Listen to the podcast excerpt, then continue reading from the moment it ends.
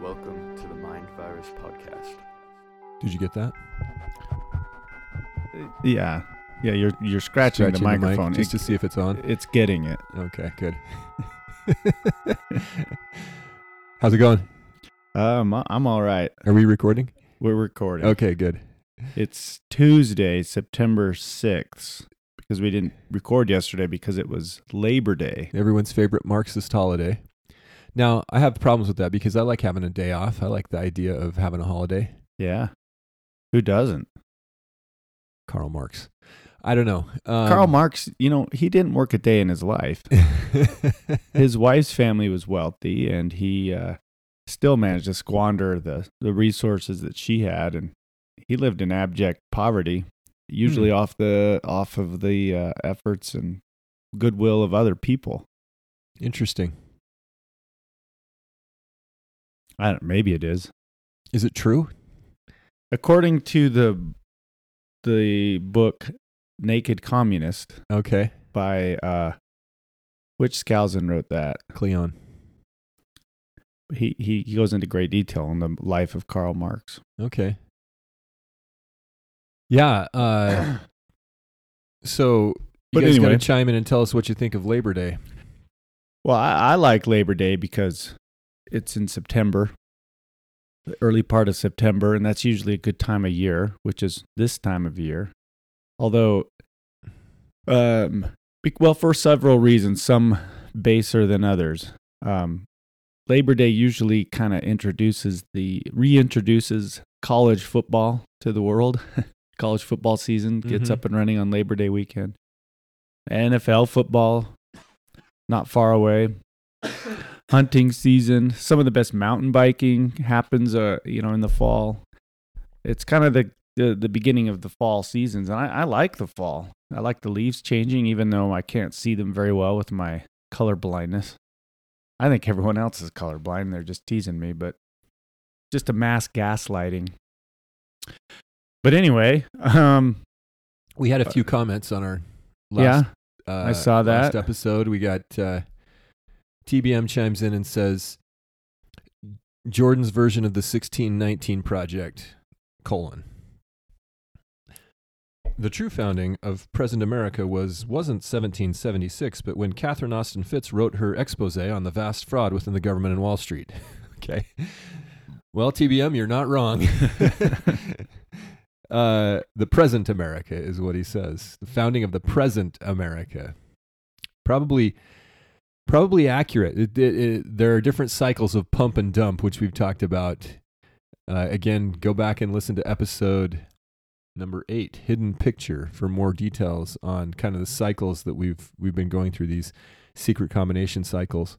Some of the biggest events I think in American history were, of course, uh, 1776, which is sort of the midpoint, because people don't realize that the pre convention America went on for a couple hundred years, right? You had Columbus hits, uh, Columbus gets over here in 1492, and a, lot of people would argue, for example, uh, this guy Joseph P. Farrell, who's, who's an Oxford scholar that we pointed out last week, who's written a lot about the Templars and um, some ancient works. He's a patrist. Uh, he he got a doctorate in patristics, I believe is how you say that. He, which means he studied the early church fathers, and hence he's a lot like you, Nibley. He knows all the ancient languages, and uh, he. This interesting thing about Farrell is he likes to speculate, so that's where it gets into the UFO stuff. But he's done a lot of research on the ties of the CIA to the Nazis and, and all of that, which we uh, talked about last week.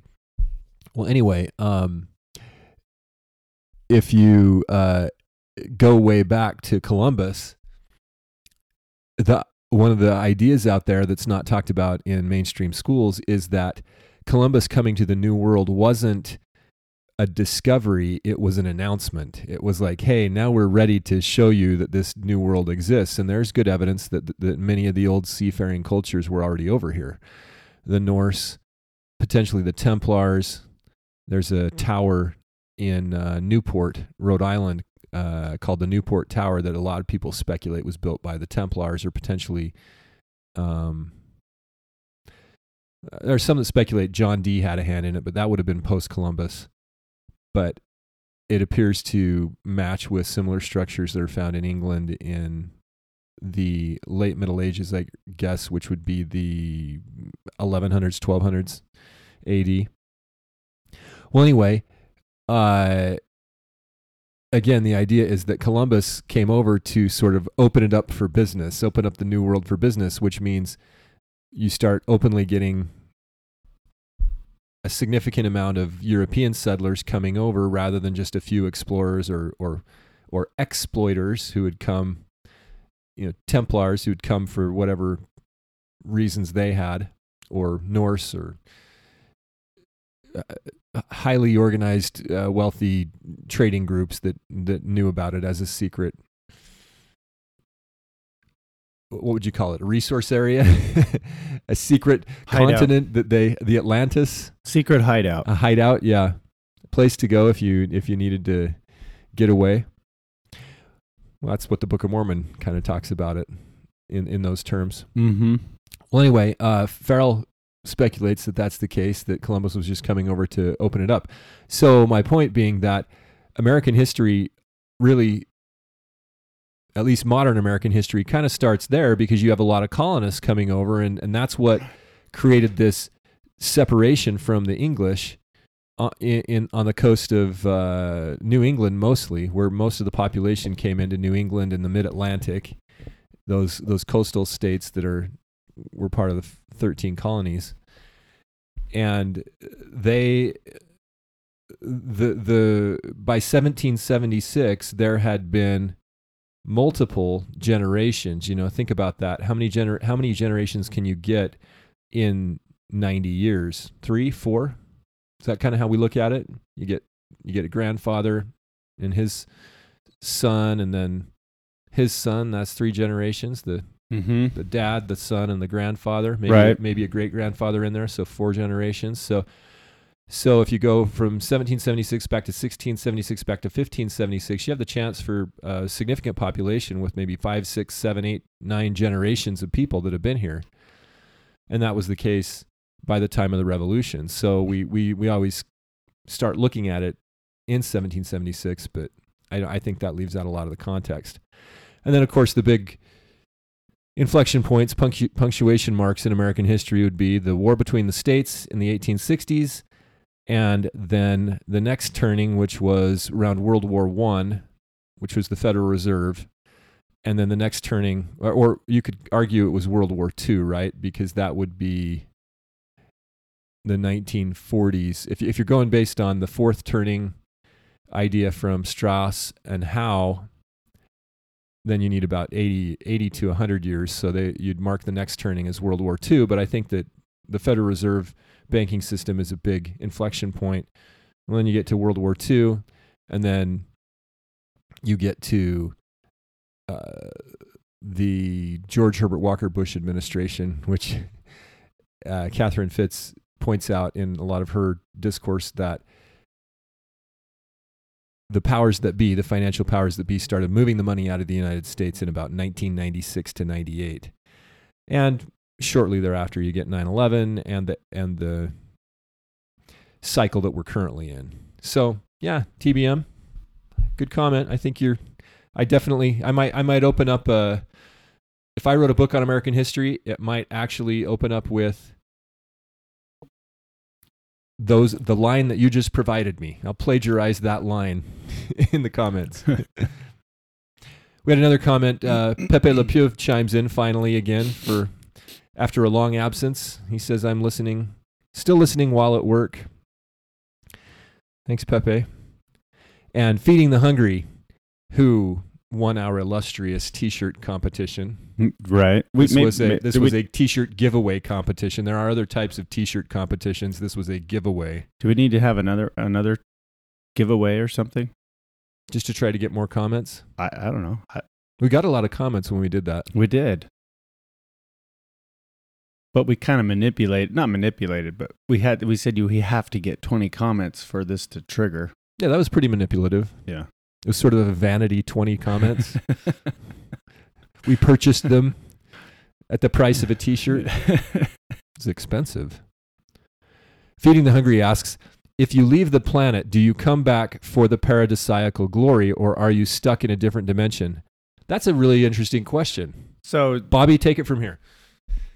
I didn't fully understand the first time I read, but the comment, but I've been a little cloudy the last few days or dusty. It's dusty out there. They the people who are making it rain aren't making it rain. Not enough. Right. Not enough. Not on your schedule. Yeah. So What have you been up to? uh, Feeding the Hungry is saying if you die or leave the planet somehow, Right. you come back during like the millennium period that we also always talk about. Well, I think the idea is that if this earth is going to be burned, Mm-hmm. Then if you get away from it, do you get to escape the burning? Like if in a ship, like in in uh Like The on the Expanse? Enterprise? or the yeah I haven't seen the Expanse. Do they get on a big ship? yeah the Mormons do Really? yeah Oh yeah, you mentioned that before. yeah. So the Mormons leave. Where do they go? Well, I, I don't want to give any away spoilers. Zion, I don't want to give away spoilers. New Jerusalem. It sounds like uh, Battle Battlestar Galactica, where the everybody's named after these Israelites, right. and they're headed to uh, Earth. But what, what do they call it? They call it Zion that they're headed for in Battlestar Galactica. I can't Uh, remember. I don't remember. They call it Zion in the Matrix series. yeah, Zion. yeah. Um, I don't. I don't want to give away anything in the Expanse. It's How not is a. it? You can spoil it. It's current. Oh, okay, never There's- mind. They're still making series, but the Mormon uh, angle isn't very. Uh, it's not a super uh, integral part of the story. There, are none of the main characters are Mormons. right. But the Mormons have a big ship with Moroni on the top of it. On the tip of it, yeah. At the good. front, Yeah, at the front. like a like a temple that just launched. Yeah. And they're gonna. Their the idea is all the Mormons are gonna leave. Maybe that's what the church is doing with all its money.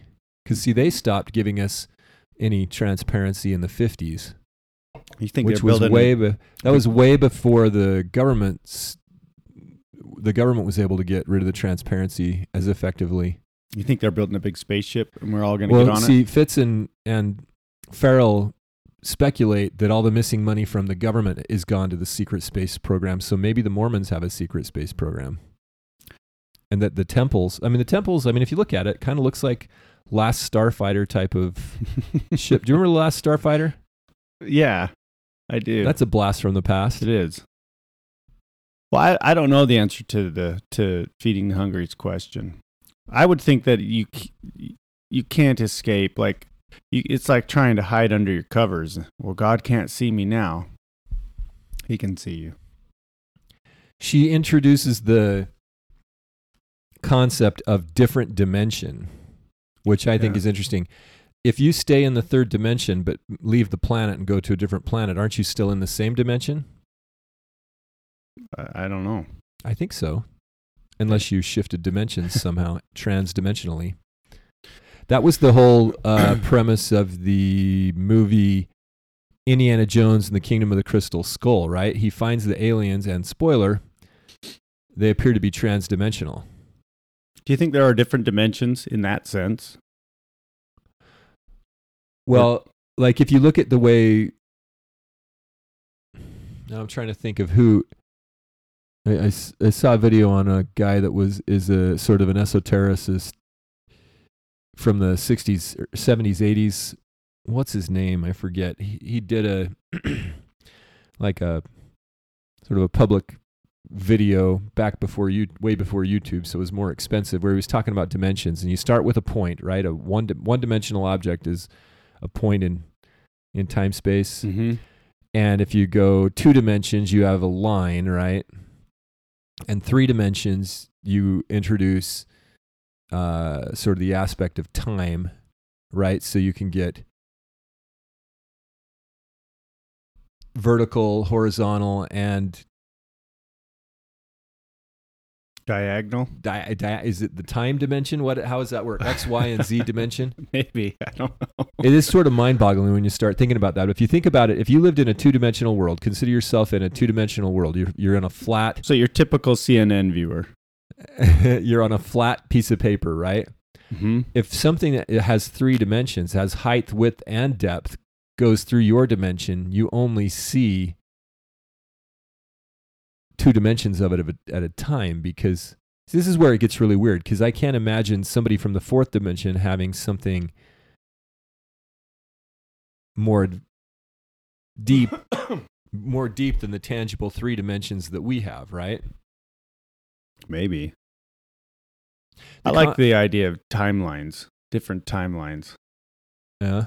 I'm wondering if Like the the uh, Spider Verse, what do they call it? The mul- the mul- multiverse. Yeah, kind of. I, I just wonder, like, If you ever Well- watch Doctor Strange, we'll be able to talk about this. one of my true, one of my because it's a the- multiverse of one of my little theories is that 9/11, okay 9/11 2001, right? The planes and the towers knocked us into a different timeline okay and kind of introduced this demise period, this controlled demolition period.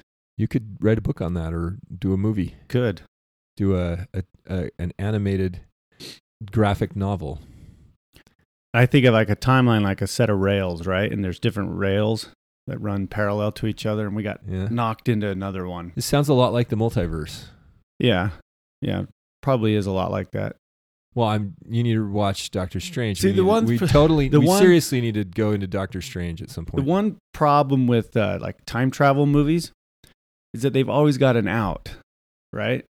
They can always just time travel to fix everything. explain this expand on your uh, Well, it- it- your pi- your theory here if there's a time, if there's a movie or a universe or something, a story where you can time travel. okay the uh, i'm thinking of back to the future Okay, yeah, Back to the Future, right? Okay, but He- also Endgame talks about this. Remember the conversation in Endgame where they say the movies are all wrong. right. You can't you can't change the past because that become that's your future. If you Right. go back in time, that's your future. some of them do it better than others, right? It's hard to make a good time travel movie because you're going to fall into the trap of just setting the date back to before the bad thing happened and then you go and prevent the bad thing or fix it. And that's kind of a that's kind of cheap. It's sort of like like we love Harry Potter, right? But Harry Potter is not a time travel movie, but Harry Potter has magic. And it's also really hard to do good stories with magic because it's so tempting to wave the wand and fix everything. Well, uh, Harry Potter number three has time travel.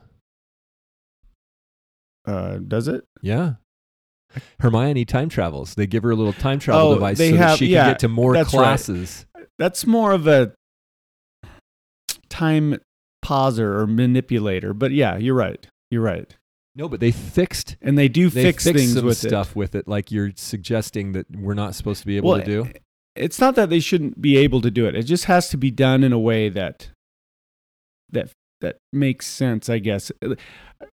It's what I'm saying is it's too easy. Those tropes, those things like magic and time travel, if they're not used in a creative way, it's just like it's cheap. They're MacGuffins almost. Like, well, we just time traveled and now everything's Everything's better? ba- everything's back to normal. Well, I would say that in Marty McFly going back to 1955, that wasn't easy. I mean, that was that was No, back tough. To, back to Future does it right. yeah, he had to get up to 88. Well, and there's conditions, right? His his time is limited, right? The pictures are fading, 1.21 gigawatts. and there's consequences. How could I be so stupid? There's consequences, and there's a system of rules that he has to play by, right? He can't. Who's the president in 1985? Ronald Reagan, the actor? Who's the vice president? Jerry Lewis? Sorry, okay, he's got rules to play by. And that's where like magic systems. This is this is not my thought. This is Bra- Brandon Sanderson lays out. He has the Sanderson rules for magic, and I can't remember all of them, but I remember part of it is that magic should have to have a resource like um something that is finite. Uh, mana. Yeah, like mana in a video game, right? Or um energy, some sort of energy or source. So the problem with Star Wars with Rey was it broke the Brandon Sanderson rules. Well, Star Wars with Rey broke all the rules. It's it's not even a story. It's just this it's just this glimpse into the perfect life of Rey Skywalker slash Palpatine. Got us Rey in her imaginary right. fantasy world, an imaginary fantasy world. right. So, um, Back to the Future, the time travel there has rules, right? He's time. He's limited by time, which is interesting. and plutonium. Energy. That's a source for the travel. He's also got to time things right with the lightning storms. And if I remember right, he can't see himself. Right? He he can't in the in the timeline. At some point, isn't there two of him? And he also can't interact with his Well, he can, but he's not supposed to let himself see himself. right. So And they, and they make it very. They, they construct the story such that he almost runs into himself, but he doesn't. right. And he also s- sees himself up on the stage playing at the Right. end. And then, and then if I remember right, he's got to act morally. He can't use it to his benefit the way like Biff gets the almanac, right? And Well, creates Biff a, is a yeah creates another time rail. right creates a di- dark dystopian timeline that could happen if Marty doesn't succeed. And these, you know, we're kind of talking about all, you know, the first two movies anyway. We're kind of interchanging the events of those movies. No, there were three. There were three, but the third one was off on its own in the Wild West. Well, it does end. Spoiler alert: Marty makes it home to 1985. right. And everything's fine. Just finishing up the second coat now, Mr. McFly. Now, Biff. That's all right. The first coat. right, but in the first movie, he does affect his future. he does. Yeah, in So- in a in sort of a a way that Biff would have liked to have affected his life, you know. Right. But he does it by accident because he gives his dad confidence. Right. So, anyway, space, time, all those things, It get pretty uh, interesting. And uh, that's why so much of sci fi and, and, and fantasy and stuff is based on that stuff. I'm really glad Feeding the Hungry gave us this comment to talk about because otherwise we'd be talking about Hitler Biden, the Biden Hitler speech Speaking or of a something dark- like that. Speaking of a dark t- dystopian timeline, Yeah. should we talk about that? No, we shouldn't. We should mention it. We should mention that it's clearly evil. Well, just the imagery. He had red lighting, the military behind him, and he called basically everybody that doesn't agree with him Evil. evil extremists, and it's uh, remarkable. Like uh, you know, sometimes I just sit back and say, "What a time to be alive." So your your supposition was that 9 11 the events of 9-11 bumped us off of the rail we were on into a different timeline now how can how does that work i mean why didn't did world war ii jar, jar us because that was even bigger Maybe hiroshima nagasaki that bumped us out because we lit off some nukes what what's what's it your might have. The, way, the reason. what, how does this follow the brandon sanderson rules of magic i mean how Let me look up the Brandon Sanderson. rationalize this because I want to understand how you got to that point that 9/11 was the thing that did it. All right. Well, let me look up the Brandon Sanderson rules for magic. Okay, let's all think while he's looking that up. Let's just think and by the by the way, like um, he talks about this and how he presented it at a like a panel of was his different point authors. was his point that if you're going to write about this stuff, if you're going to create creative works in in the fantasy world, if you don't have rules, then your your story sucks. no, not at all. Not at Because that would be a good point. his his his his reasoning. Well, let's just let's see here. Are there does does he find that that guys like J.R. Tolkien follow the rules for magic? Like Gandalf has to. It- let let me see here. He says, "I like magic systems. That's probably evident to those of you who have read my work." And he really does. His magic, the magic in his books is can get pretty complicated. It's kind of cool though. I like it. Anyway, this is back to him. He says, A solid, interesting, and innovative system of magic in a book is something that really appeals to me. True, characters are what make a story narratively powerful, but magic is a large part of what makes the fantasy, fantasy genre distinctive. He says, For a while now, I've been working on various theories regarding magic systems. There's a lot to consider here. And now he goes on. So here, here are the first, the first law. Sanderson's first law of magics an author's ability to solve conflict with magic is directly proportional to how well the reader understands said magic. The second law Sanderson's second law can be written very simply. It goes like this Limitations are greater than powers. Or if you want to write it in a clever electrical notation, you could say it this way. And then there's symbols that I that I don't understand. Um, the third law. The third law is as follows expand what you already have before you add something new. And those are the three laws of Sanderson magic. But the first one, um, I think, is the core of it, right?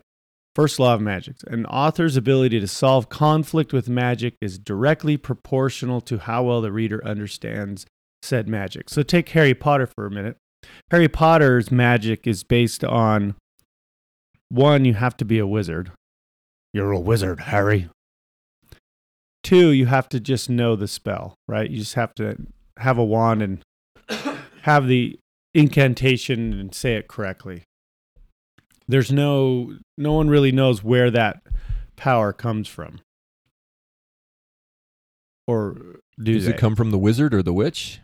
I, I mean i don't know there's no source for it, it just they- it's don't they- hereditary Yeah, but don't they imply through the entire system, the way she sets it up, that it has to do with intelligence and study and experience, kind of like faith?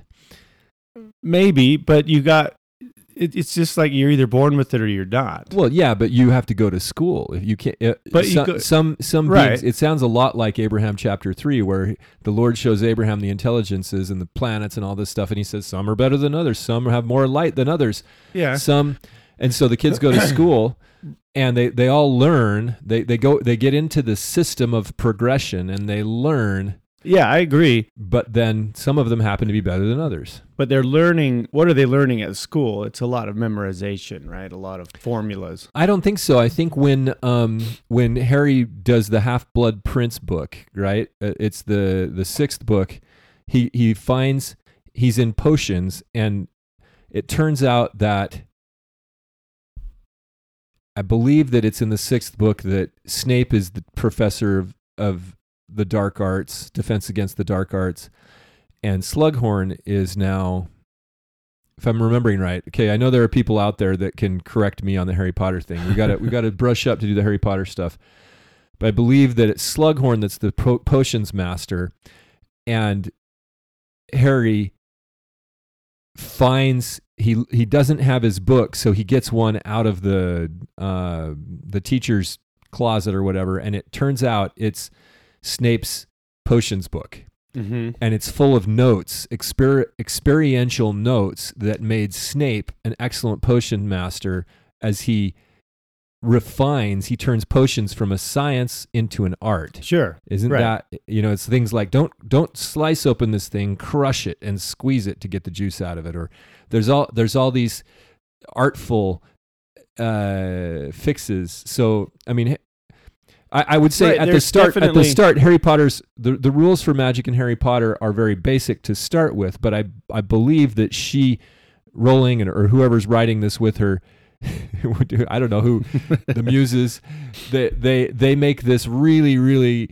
interesting very very lifelike in a way as an allegory in, in that it, it come it comes alive. It's not a it's not just simply knowing the spell and being a wizard. It's that you have not only in, innate power in who you are but you have your your uh, desire factors into it how much time and effort you put into it factors into it which is the hermione aspect she's she's got this thirst for knowledge and she knows everything and therefore she's the brightest witch of her age as uh, multiple wizards tell tell So I- tell her, and then then you have also the experience that factors into it. So I think I think Harry Potter fits within Sanderson's first law. Remember the, the author's ability to solve conflict with magic is directly proportional, and he has directly proportional all in caps to how well the reader understands said magic. So I think the readers of Harry Potter understand that magic system. See, I think that his his uh, first rule is very very subjective. The way he that he puts that, he involves the the reader's comprehension in Well, he's the putting, author's the author's ability to solve a conflict because the, putting auth- that- the author could just make an edict and say, "Oh, problem solved," and that doesn't require the reader's comprehension. So what he's really right, saying is, but that how- wouldn't be how- fulfilling for the right, reader. that what he's saying is not is not the it's not about the author's ability. It's the, how successful the author will be, or how successful successfully his story will be received is directly proportionate. Right? It's it's the, the success the- and the engagement is directly proportionate to how well the reader understands it. But he's putting the onus on the author to create a system that the reader can understand. So then when Harry and I think J.K. Rowling does a good job of this as the series progresses because we all we go into the final battle, the final resolution understanding how the horcruxes work, which is a magical system. See where it gets bad is like okay, out of nowhere Harry, let's say Harry, just out of nowhere, you know, was secretly discovering these Horcruxes and never told anybody, including the audience. And then he comes in at the last minute and he's like, "I've destroyed all of them, and he's now vulnerable." And everyone would have been WTF? like, "Wait, wait a minute," you know. And, and it's like, or it's sort of like the the Deus ex machina, where God, the deliverer, God, the machine, just comes and saves someone at the last minute. Audiences will accept that when we are sort of prepped for it. But if there was a movie like, I don't know, pick a pick a random, I don't know, some rom com, you know, romantic comedy that doesn't have magic in it, Star Wars? I mean, the last ones. and suddenly, I don't, I, I don't know, I can't even think of a, a romantic comedy right now. I haven't seen one in years. Uh, you've got mail. Okay, I don't even remember that. You you've got mail suddenly at the end. Is or that the Princess one- Bride. Princess Bride. Would you consider Princess Bride a romantic comedy? Absolutely. Okay. But you've got mail is is that the one with Tom Hanks and, Meg, Ryan? Wasn't there about ten rom coms with t- Tom Hanks and Ry- Meg Ryan there for a little while? Maybe 20. I don't know. But let's say in you've got mail, right? What were the other ones? At the end, didn't they do Sleepless in Seattle together? Let's say right at the end. There you go. There's uh, another one. Instead of however the conflict is resolved, I don't even remember. Tom Hanks pulls out a wand and casts a love potion on a love spell on Meg Ryan. Everyone Oh, would that have would been be like, interesting. but everyone would have been like, "Wait, what?" Because Yeah, it's not in the from a universe. different- yeah, if you came from a different culture where that's how men got their women was casting a spell on them. Well, sure, but it would have to make it had to be baked into the context of the the the lead up. It would have made perfect sense if we know the audience knows going into the story that Tom Hanks' character in You Got Mail is actually a magician, And then he's going to do that eventually but he's not at the right time. Right, that's what we're getting at. So you you you can't just use ba- magic to bail your characters out of a bad. Which I think is what you were saying about time travel early on was that the problem is a lot of times they just solve problems by time travel. Right, and that's just a symptom of bad storytelling. Well, I've written my character into a pickle and I'm not creative enough to get him out of it, so I will just time travel back 30 minutes and he'll choose the different door. You know, let's say, you know, let, let- Indiana Give, give me an Jones, example. Indiana Jones in the Last Crusade. He's going through the gauntlet, right? hmm And he falls off. And he gets up there and and the big culminating scene where he steps into the void, right? And the invisible bridge is there. Only in a leap from the lion's head shall he prove his worth. So he steps in, and but he doesn't have sufficient faith, so he falls to his death. And then Sean Connery runs up. Oh, my dear boy, we have to try it again. And he dials a knob, and and he comes back. Okay, but give give an example. That's an, it's unusual to see somebody make that uh, distinctive of a 90 degree turn in the plot. So, give an example of a movie where you were disappointed with how they I- incorporated ma- either either magic or time travel. I, man, he put me on the spot here. I know. Well, I- I- I hate to keep picking on the Rey series, but the Jedi arts are a, bit, a form of magic. That's a magic system. But Rey just knows it all. Right? And we've talked about this before. Yeah. Okay. Give me an example, not Rey. Because we all know that Star Wars effed it up. Can I say that on this program and still not have the explicit? Probably. Yeah, get away with that. Because I mean, I, that's the strongest language you'll you'll hear on the program because this is a family show. But I mean, that is the technical explanation of what happened with the last few Star Wars. What I just said. I'm not going to repeat myself because that's Right. pretty vulgar. But that's what happened, guys. I'm trying to think here. And I'm I'm coming up blank. I'm sure if, if I if I sat down for a minute. I think that the problem is that the last few Star Wars were so bad that they outweigh thinking. well, I'm trying to think of another one though. Non Star Wars. I was kind of I disappointed know that's what in I'm the saying. You magic can't because we mentioned Star Wars. That's true. It just It's wipes over. your brain. Just your brain is dead now. Mine too. Podcast over. Okay. Well, anyway, find us on the sh- web at mindvirus.show. I think where you where you see it a lot is like in action movies where they don't explicitly have a magic system, right? But they have a hero. For example, I watched I recently watched wasn't by choice, but the the latest Jurassic Park. Um You were forced to watch it. Were you chained? I to wasn't a- Were you forced. chained in a cave to a wall? It was on at the family activity I was at and I was too lazy to go do to something else. move your head. but Chris Pratt's in that movie, right? And he just sort of Yeah, it was kind of bad. I, I I remember watching that while browsing the internet.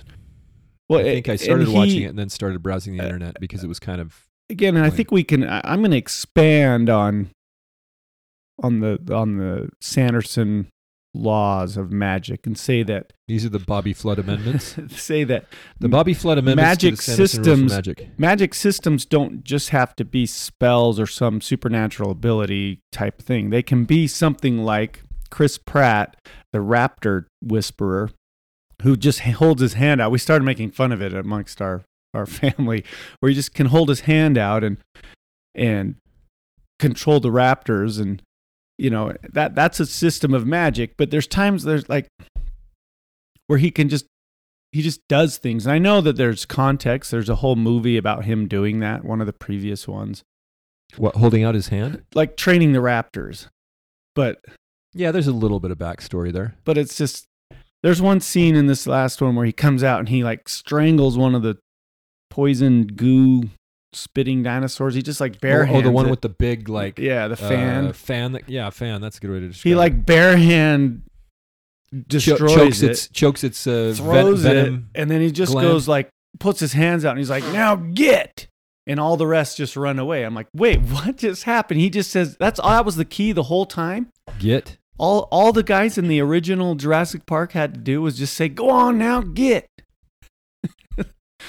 So I, I don't think I don't think they meet the criteria of Brand of Sanderson's first law because our understanding of how he does these things doesn't we don't know. It's just like, well, he just does it. He's just cool.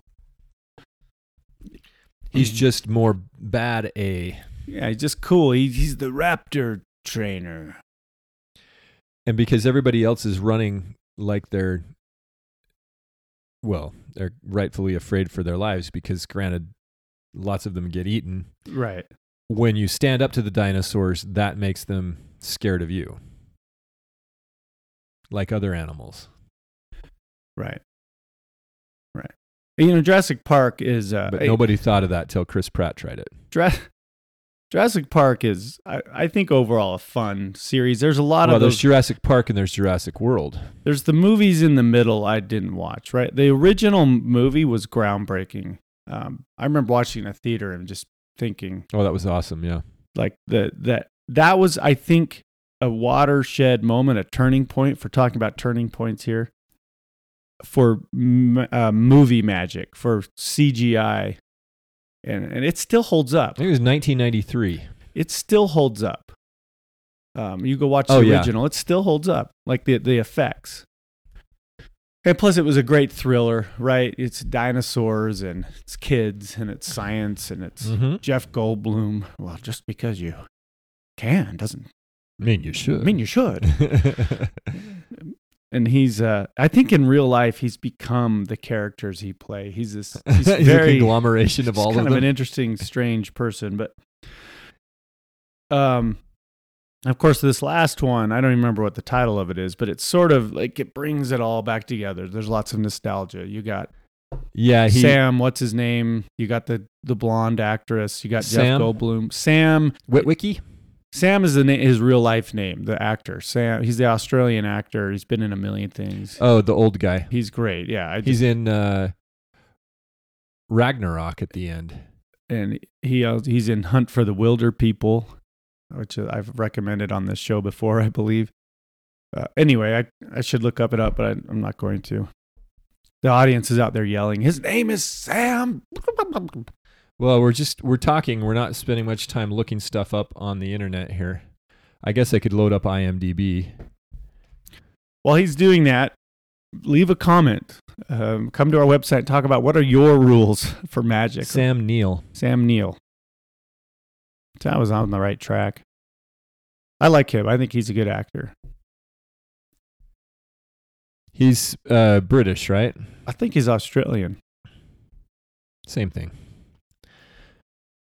Well, we the Australians are the- entirely popul- populated by criminals. Australian is just a different word for British criminal. Sam Neill was born in Omaga, Omagh, Co, Tyrone, Northern Ireland. Northern Ireland to army parents. Hmm. So he's Irish.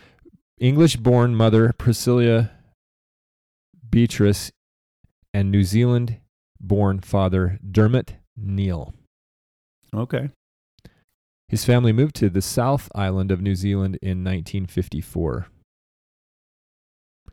So he's So he lived in the area. It says he went attended universities at Canterbury and Victoria.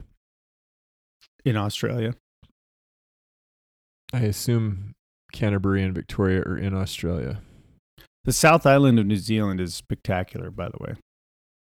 That's where a lot of Lord of the Ring, Lord of the Rings was filmed. And you can go to the South Island and you can go to Queenstown and you can go on a Lord of the Rings location. Did you go? I did not do that tour, but I've been there and I saw some of the locations. What were you doing in New Zealand? Is that too much information? it was a Too work- personal. working vacation. A workation? I was helping facilitate others' vacation. Really? part Sounds of like my, an interesting story. Part of my former life, I would accompany others on their vacations that they could. Anyway, they could vacate. I was uh, uh, photographing and videoing and showing the good times. really. So you're like documenting rich people's vacations. Hey, that's one way to put it. I didn't know that was a thing. for the for the company that I worked for. But Oh, okay. but the uh, the there's a mountain range right there in Queenstown, and they're named perfectly. They're called the Remarkables. Hmm. and they are remarkable. And uh, There's a the ones they always fly over in Lord of the Rings. yeah, and there's a skyline right above Queenstown that was actually the skyline they used for uh, like the border of Mordor. Mordor. And um, yeah, those big, jagged, snowy covered mountains that uh, the hobbits and the, the, the Fellowship of the Ring hike through and stuff was Well, that's a lot cool. of those. Kind of looks a little bit like the Sawtooth Mountains up in Idaho. Yeah. By the way, we have mountains over here. if you're interested. We do, do we do have mountains. Okay. Well, you got one amendment, one amendment out on the rules of magic. I'm yeah, my I- amendment is that magic systems aren't limited to traditional like spells or supernatural. It's just any any hero's ability, you know, their their special ability, so to speak. And so that could okay, be, so I should I should add that. that could be That could be uh, anything depending on the movie, right? Even non-magic movies, like I said, like Chris Pratt's ability to So the amendment, Wave his the hand full at the text of the amendment, the full text of the amendment is applies to non-magical systems, comma applies to any hero's ability. E- example: Chris Pratt, Jurassic World Dominion. because I think if you strip the magic out of the Sanderson law, it's it's the author's ability to resolve conflict is directly proportional to the reader's understanding of how that conflict is solved. So where Jurassic World Dominion falls down is that they, it was required reading to watch the uh, prior one where he practices putting his hand out. Yeah, which I hadn't seen. And where clearly Rey of Star Wars falls down is that she doesn't have to do jack squat to become Master Jedi. Yeah, she's just already awesome. She just thinks. She just It's like, just- oh, oh, I'm we're in a pickle. We need a ship to get off this i this uh, desert planet.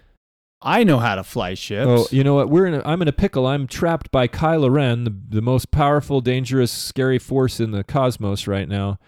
And I'll just use the force to just get out.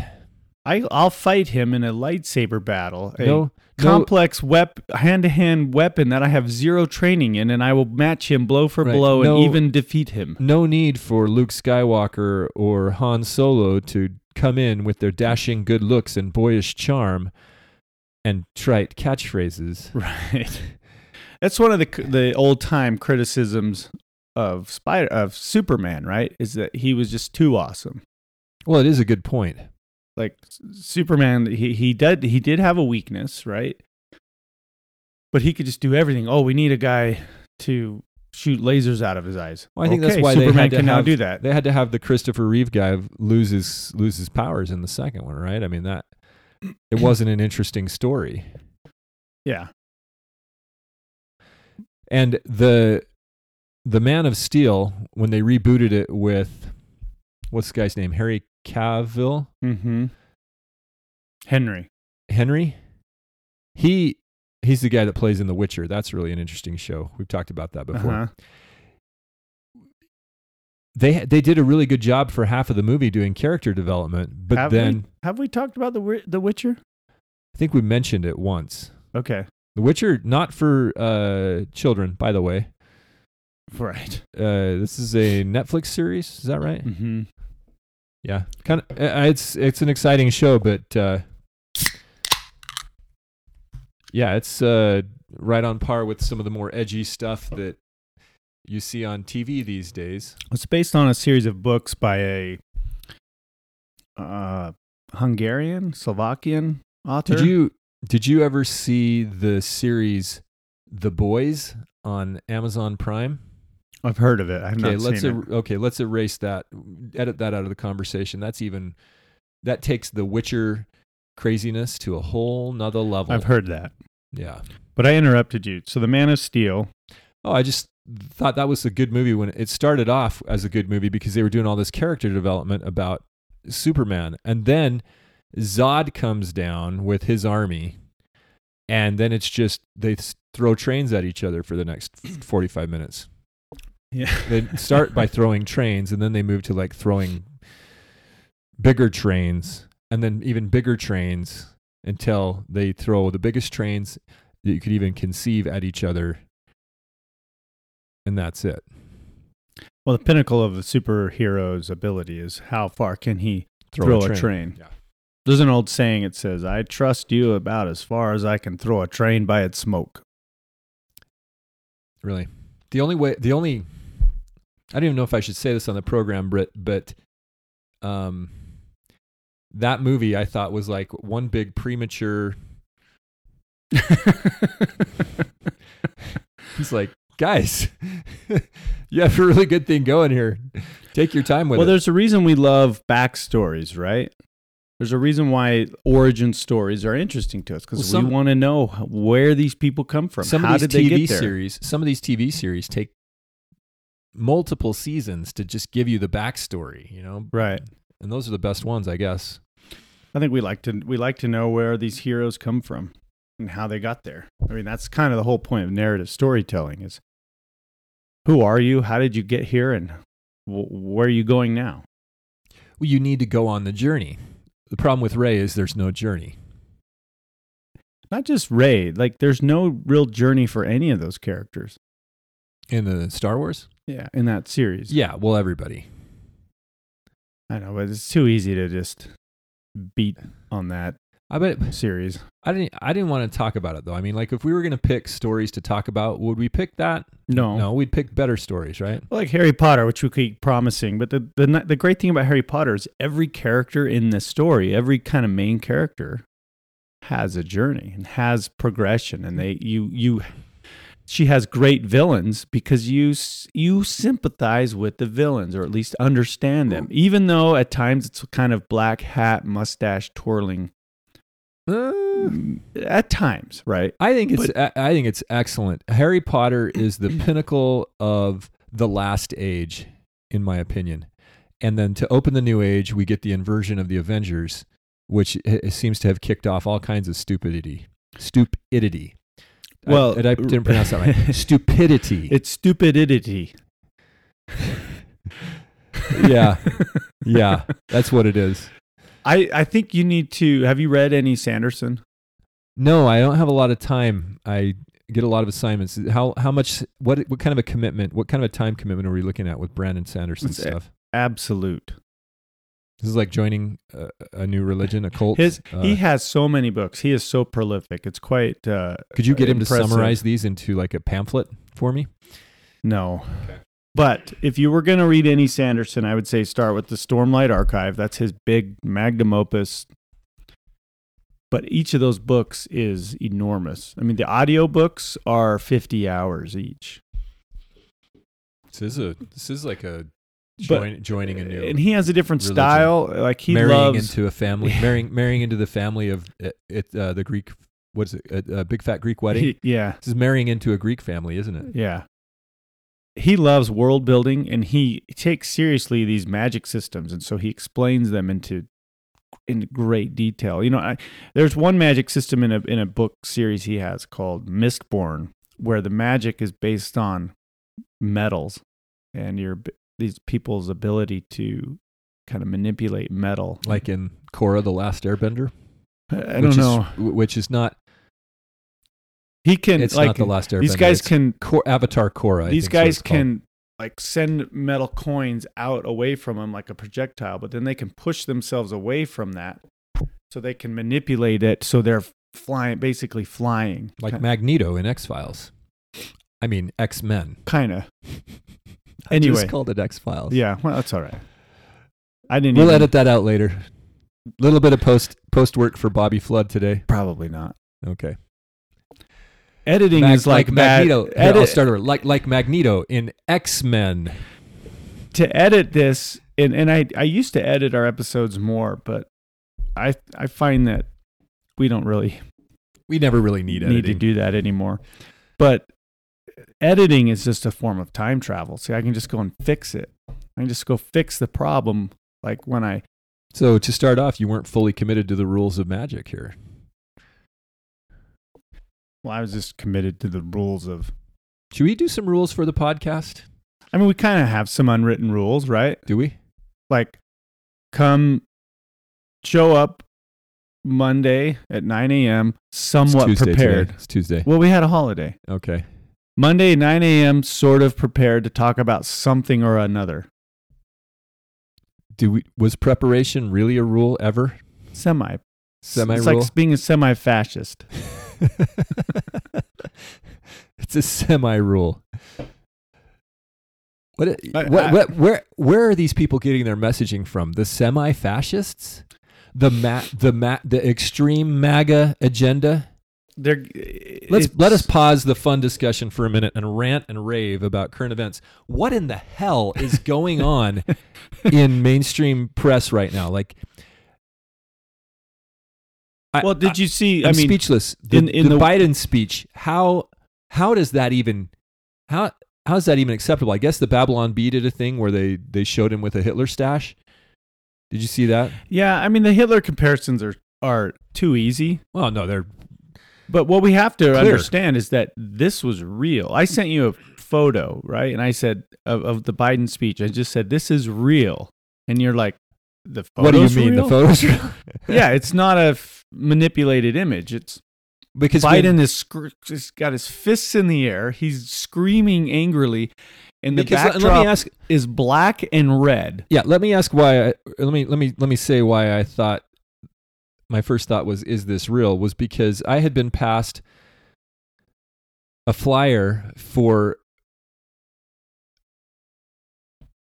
uh, wait, drag wait show. for it. A drag show at Kiwanis Park in Provo by BYU people. Which did end up being real. BYU students which w- it was not a not a hoax not Babylon Bee.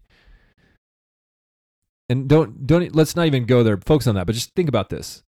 The BYU people are hosting a dra- uh, uh, they Well, calling the it a city family of- friendly This- drag show It wasn't the BYU. It was a Provo. It was Provo City that was allowing but this they to were happen. they were advertising it as former BYU is it is it or is it I not think it was true BYU. Some former BYU students were involved, but I don't think B, BYU was not okay involved. but is it or is it not true that BYU allowed the Y to be lit up in rainbow colors Ah, that depends on who you ask.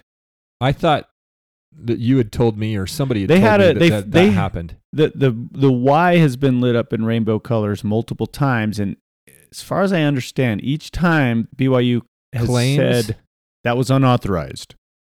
Now they did have an authorized Pride parade or Pride Day or something. That, they don't normally have para- parades like that right, So they're authorizing special things for this particular right. segment of society. And I don't know enough about the why, how it's lit. I had heard explanations like people actually hiked up there with the properly colored flashlights and all choreographed. I, I, I that seems highly suspect to me that you could get enough people to do that. Isn't there like a, a box with a I mean that's not they're not using batteries up there. There's a power line. Yeah, they're, they, I mean, they'll- they'll light the Y on special occasions, and it's it's clearly controlled from a computer somewhere. You I think a computer or somebody has to go up, up to a control box? I, I would think by now they have some sort of software involved. Because they've clearly up, updated it to like color change LEDs. You don't just Right. you But I just light it up in rainbow colors on accident. multiple times. On accident. Anyway, carry on. Ah, my mind's blown. What uh, what I was saying is, what what you were saying is that uh, you sent me the text of the Biden picture, and you said, "Yes, it's real," because I had to ask because I was asking people, "Is this flyer real?" Because it Right. it says it says family friendly drag show, which is a contradiction of terms, isn't it? Yes. I mean, uh, let I me saw tell you about a family. I a family-friendly drag show is the movie "Some Like It Hot" with Tony Curtis, Jack Lemmon, and Marilyn Monroe. That's Or- a family-friendly drag show. Or Mrs. Doubtfire. Mrs. Doubtfire, also yes, very good, very good. I did see some uh, photos from this family friendly drag show in Provo, and it was definitely not family friendly. Right, these drag shows are sexualized. That's Right. like if you if you watch "Some Like It Hot," it's all. I mean, the sex is part of the underlying co- com- comedic. But there, the, the a lot of these, a lot of these drag shows that you're hearing about now, are essentially there's there's strippers dancing on poles, basically. They're that level of a lot of them, isn't that all of them? I mean, I mean, yeah, that's the ones you're hearing about what nowadays A gay in the news. parade is these Y- days. yeah. Is all these people just trying to get more and more Degenerate. um, well, you know what? I, I got to admit, I've never been to one. I don't know who else is marching, and definitely the pictures that you see are going to be the most outlandish, right? So, is it possible we're getting a fringe view? I've never been to one. Somebody chime in that's been. I think more and more they're they're more of that fringy stuff than not. They're- That's the- that's, I that- think, what over the years. Over the years, I think that that element has Taken over. encroached more and more onto those. Well, that'd be, that'd be good to know if it's a if it's a mostly this is like the mostly peaceful protests, right? Where the fires are going off in Fiery, the but background. That's the question. That's the question. Do we have a mostly family friendly parade or is it mostly not? And it's Right. being reported as mostly family friendly because I think the drag shows, like the one we got the the flyer for, is probably not mostly family friendly Right. because I yeah I don't know.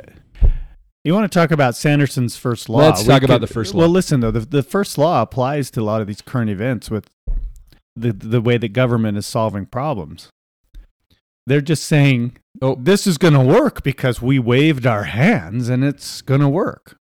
Yeah, uh, we just changed the narrative. Uh, immunology, everything we learned about immunology for the past 200 years no longer applies. It's called the Inflation Reduction Act. What do you think it does if it doesn't reduce inflation? and there and there's your Orwell angle on this, you know, just Right. say it uh, name it the exact opposite. Well, then, then right, leading up to Biden's speech, the the press secretary, which is she's a remarkably bad liar. She said, you know, if you don't hold the same opinions as the majority of Americans, you're an extremist.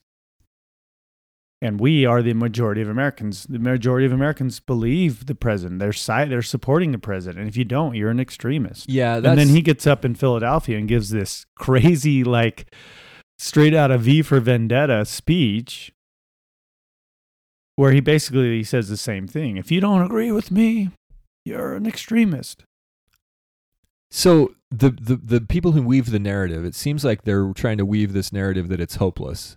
And their rules for magic are that as long as you can convince the public that other people are thinking something, as long as you can convince them that they're in the minority, then your narrative will hold sway and you will you will win the day. Yeah, they're Right? Isn't that kind of what's going on? Because their rule for magic is we say it, therefore it's true. That's their superpower. We what we say is true. their superpower is peer pressure. Yeah, well, they have this. They think they have Perceived this peer ability. pressure. they think they have this ability to just wave their hand and say, These are not the droids you're looking for, right? These are the extremists you're looking for. And they expect us all to go along with it. And the fact is, a lot of us did.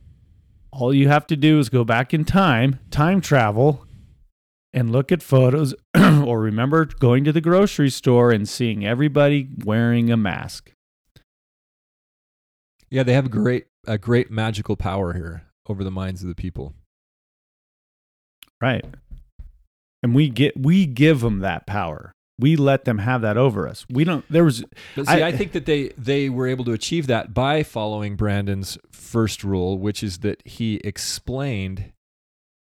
He says you've got to explain the complexity of the system. They spent many many years pumping into the public psyche the scare stuff Oh, yeah. um, well we believed we we we understood that how they were going to solve the conflict. We understood the magic system. yeah, because they'd done lots of movies about government intervention, lots of movies about uh, zombie apocalypses, lots of movies about outbreaks, lots of discussion in poli- political circles, lots of finagling of political procedure and, and public policy, and of course, changing the definition of pandemic 10 Right, years we ago. were we were tr- trained to believe that the solution, the magic involved was the magic of experts and doctors and experience and credentialism.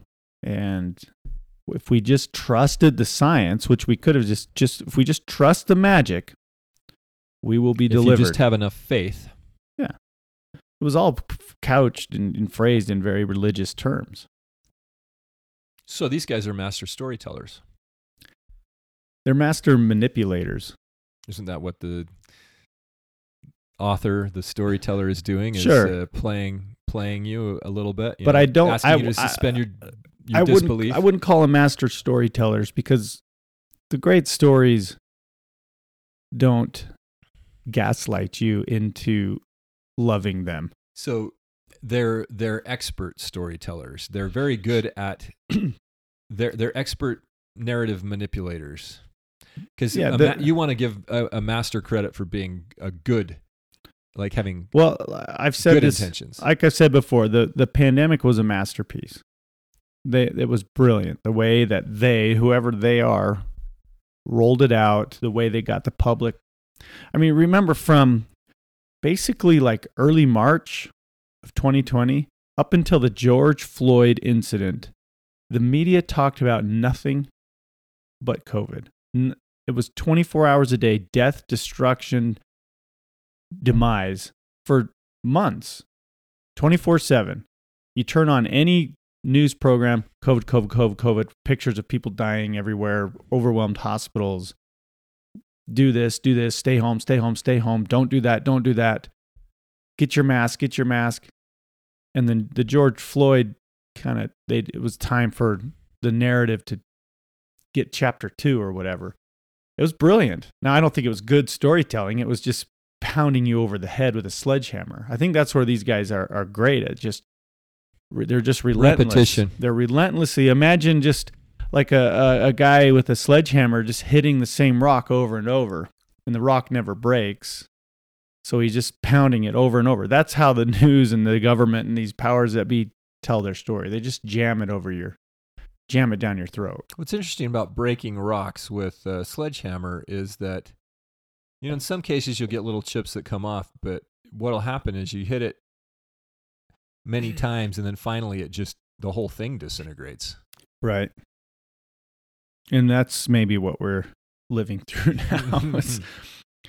I mean, I, we we've both kind of had our black pill doomsday moments, and and it's hard not to think that we're in that part of the story where everything looks really bad, and you this is the point in the in the narrative where the magic is used to solve the conflict.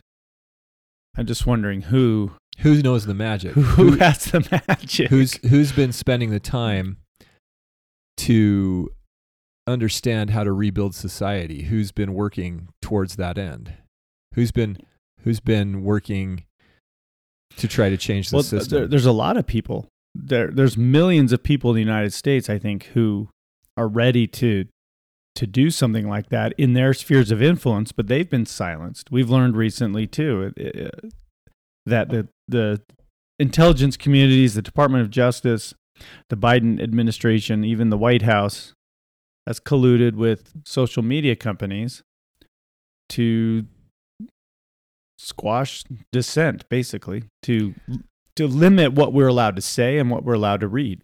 So when and not guy, just with the hunter biden story but with covid too. Right. When when a guy like uh mark zuckerberg goes on rogan and admits that the fbi influenced their systems during the election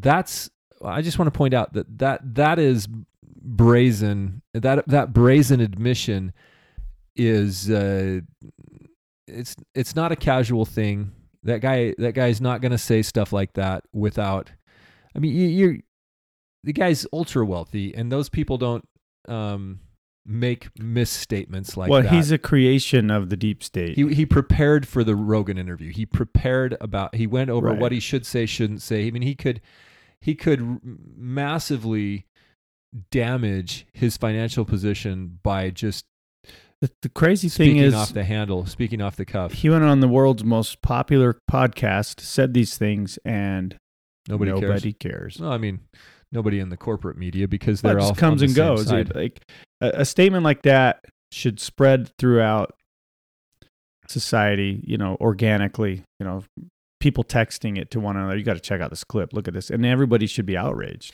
My my point is that that's the tip of the iceberg. If that's what they're willing to admit on Right. Rogan, that means that the FBI is integrally involved, or the or the White House, or whatever the Uh, powers that be are in, integrally involved in all aspects of the propaganda. machine. everything you see on the corporate news. Uh, one should- one example, Biden. So the press secretary starts laying the seeds. Right, uh, ever since Biden Biden's inaugural speech, he talked about domestic extremists and basically said, "If you're not with me, you're against me. If you're not with me, you're a terrorist." This is this has been a big theme of his of his uh, presidency. I mean, it's a, one of the reasons January 6th was staged, right? That was a big trap. We've talked a lot about that. So they could have this narrative. Well, they're ramping it up. They're ramping it up leading up to the midterms, I think. And something really bad could be, you know, some false flag, some staged thing. They tried that with the Whit- Whitmer kidnapping. That was just an FBI plot where they got some idiots to go along with it. but right after Biden's speech, you had people in the media saying things like, it's time for mass arrests. A writer for the Washington Post called Jennifer Rubin posted that and then quickly deleted it, but people screenshotted it. And this was on Twitter. And I, she's saying something like, Biden's speech captures the moment of the, the times time for mass arrests. And it's like, well, who? Who would you mass arrest? Mm-hmm. Just anybody? You go through the voting records? I mean, there's a reason why we have a blind ballot box. Mm-hmm. Because who I vote for, who you vote for is none of your damn business. It's no none of anybody's business. It's probably why it's easy to manipulate elections too, but There you go. Only extremists say that. But the media immediately jumped on, right? They're pounding this idea of domestic threats and how the MAGA Republicans, whatever that means, are a threat to democracy. They want to take the country backwards. They I mean it's silly. Like the the the the, the rhetoric and the that Biden used in that speech is just nonsense. But here you have the sitting president of the United States standing up with a red, deliberately red background, right? It was a nighttime speech. They used lights. Well, they lit up part of the building in blue. It was supposed to be red and blue. yeah. looks a little French. Right behind him is red, and it's very dark. It's red, but also it's like really shadowy. So it's Well, it- look, it I'm looks- with you. I think then- it, I think it's very intentional. And then he has Marines behind him. It has all the trappings of a, a of a militaristic dictator like set piece from a well, it- people were comparing it to the big speech in V for Vendetta, and it's very similar. Oh, no doubt, no doubt. I I don't disagree at all. It's just there there are always going to be people who are going to say, "Well, that's not."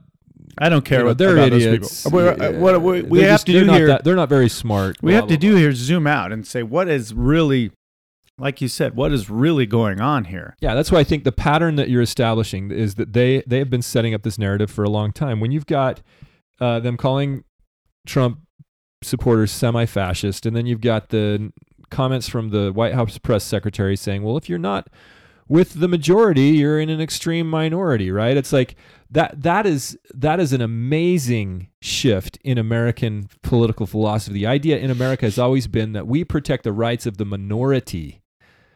Democracies, as Madison But now if you're- have ever been turbulent suicide uh, experiments. That's Right. The, the founding fathers did not like democracies, and we they've spent a, many many decades trying to explain that we're a democracy when we're actually technically a republic. But we, Right. be, i- i- in actual fact, we we'd behave like a de facto democracy, which is mob rule, majority rule, two wolves and one sheep voting on what's for dinner. So now Right. you see when they say, "Well, if you're not with the majority, then you're you're an extremist or whatever." What what what did she say specifically? Uh, let me try to find the exact quote. If if your opinion is not in line with the Majority. majority, then you're bad. Is essentially what she's saying. That's that is evil, evil. Well, it's also just false. Here, here. When you are, this is a direct quote from whatever her name is. Her hairstyle, I'm probably going to be called a racist for this. Remember the McDonald's Fry Guys? McDonald's had all the mascots, like Hamburglar and Grimace, whatever he was. They had the Fry Guys. Yeah, I'm This- looking them up. This press secretary's hair reminds me of that. Oh yeah, they're like a big uh, ball of hair. But uh, she says, when you are not with what majority of Americans are, then you know that is extreme. That is an extreme way of thinking. She does, she says this without defining what the majority of Americans are. I mean, I think the majority of Americans, I think the vast majority of Americans They're opposed to that. agree on fundamental things. I think the vast majority of Americans want opportunities to thrive, to raise their families, and to be left alone and just do their thing. Go to work, go on vacation, go to their kids' little league games. and we can have there's a lot of room for discussion and debate and disagreement that's part of living with other people and compromises but there's not even but coming from the media and the government there's no room for compromise anymore it's you need to agree and do what we say or else we are going to kill you and right after biden's speech i mentioned jennifer rubin saying there needs to be mass arrests you also have and this is interesting to me you have i think it was an msnbc panel saying we are not heading towards civil war. Civil war has already begun. And they're starting to sound like like Jordan Bruno here. Hmm. Calling basically calling for Well, or- I'm not calling for saying- civil war. Right. They are basically saying like we need to have a civil war in this country. I, I I've only well I've said never give up never give up your guns. Never give up your guns, guys. You're you're going to potentially need them to defend your home and your family. Never give up your guns. And Biden even floated this idea again recently, and it's a familiar talking point for him, which is bizarre. But he's like, if you want to fight the government, you're going to need F-15s. I know it brings that up every once in a while. We It's have the nukes. We have the Uh, F-15s. It's like, so are you threatening to nuke y- your own population? Because that's what it sounds like you're doing. It's Well, bizarre. and it's like uh, Liz Cheney who comes out and blames her voters for not voting for her. yeah, it's Basically, calls them all idiots. You're What did, all- what did she call them all? something like that. It's funny. She had her little moment. Bigots. She had her little moment there after she lost. She went on a little media tour to call everybody stupid bigots, and then Now she's gone. She's cr- crunched up by the machine. Hmm. Well, the magic systems that the powers that be are using are, aren't working. They aren't. They aren't working well enough. I think that's one of the reasons that they tote Biden out there to give Well, these bizarre speeches. He- Everything is a lie. When uh, when this press secretary lady says uh, what she says about being with the majority, she's what she's trying to do is she's she's pitching again the idea that what they say is the majority view, which it's not. That's I think we both agree. That's what we say is true because we say it is and, true. And, and and you have to go with it because we're the majority. None of that's even true. None of it. You don't have to go with it, and what they're saying is not true, and they're not the majority. It's all a lie. All of it. She also says we're living through the greatest economy in American history. Right. Exhibit A. Exhibit A one. But this speech, I had I haven't watched or read the entire thing. I didn't really feel It was a to. pretty short. It was a pretty short speech. but it's it's basically the it it, it reads like it, like the rantings of a of a far you know left blogger or something. And it's probably who wrote it, right? Some former Daily Kos writer or something like that, or some- you know, or Salon. Possibly, yeah. It's juvenile. It's vague. It's just if it basically just says if you don't like me, you're a terrorist. And I'm going to scream this speech in front of a red backdrop with the military behind me. What what was interesting about it is that Biden didn't have the energy that he's had in the past when yelling angry things. He's he really is losing steam. And so even though they probably had to pump him full of all kinds of drugs to get him to do that, he di- he didn't really have that much energy. It was like grandpa shaking his fists. It wasn't Hitler. Hitler if you've was seen like it was old man shaking his fist if at you've the cloud. seen yeah, if you've seen Hitler's speeches, man, he gets pretty violent. yeah, but Hitler was also much younger I- when I he know. rose to power. right. But, But I don't but like the- Biden. it it was lackluster. Like The- it, it really. It, you've got to wonder that they they so carefully crafted crafted all the optics for that. They un, they didn't do it unintentionally. They they knew what this is going to look like, and then. What's interesting is CNN tries to color change it. Like CNN's backing off, like they're not getting the full story. Like, oh no, this is what we're doing today. right. but they, they they carefully craft all that but they know what they've got in biden they know how impotent that all looks But they also know that they can make him say anything they want. And so this whole idea that you know half the voting population of the country are domestic terrorists who want to take the country backwards, you know, whatever that whatever that means. Uh is just it's just absurd. It's it's ridiculous on its face, and yet that's the that's the hill that these guys are going to climb into the midterms and beyond. If we even have midterms, I remember my theory from the spring that we're going to have elections suspended and martial law. I still believe something insane like that could happen. So uh, we mentioned the guy Martin Armstrong, uh, ArmstrongEconomics.com. He thinks that they're going to g grant citizenship to the illegals via executive order. He thinks that's a good possibility. That's been floated. That and idea, that will that that will influence the election. or they just let them vote. Just just let non citizens vote. I mean, they probably do already. I'm not sure what how, uh, what that achieves with their narrative. Like, because everything has But to see, everything that they do that's publicly admitted or put out there has to work for the narrative. That it's it's very important because that's how they control is via the narrative. I don't think they really care about elections anymore. Elections are are kind of used as a way for us to feel involved. Yeah, and is that what you're saying? Is that we don't they don't need that anymore for their narrative? The narrative now is that we're past elections. It could be, especially if there's something that happens between now and the midterm elections, which is the first week of November. They could foil a plot from some MAGA Republicans that were going to blow up the White House or Or or a few ballot boxes. something or something real you know something could really happen like a 9-11 and then in the wake of that they say we can't have elections in this in this environment. It's not safe. It wouldn't be fair. you need to stay home and stay safe because we're in a shelter in place red alert. Your neighbors your neighbor with that trump flag is plotting against the american government. And you need to probably snitch on him That's so brazen. I mean, I Well, my I- gut's uh, telling me Look at look at the last two years, yeah, but they're going to have to round up half of the country. I don't think they're going to round anybody up, but they could easily stage a, a false flag type thing, put the country in lockdown. Because again, the precedent is set, right? We can be thrown into lockdown now for whatever, and people who don't comply, then you roll in there. So you roll the tanks into the, the the society. You're not you're not going into shelter in place lockdowns for this domestic terrorist threat. So what you're saying Therefore, you're a domestic terrorist. They're, don't care about rounding everybody up. They just care about controlling the government and the money system. And, and as long as they can maintain that power, you can rant and rave all you want.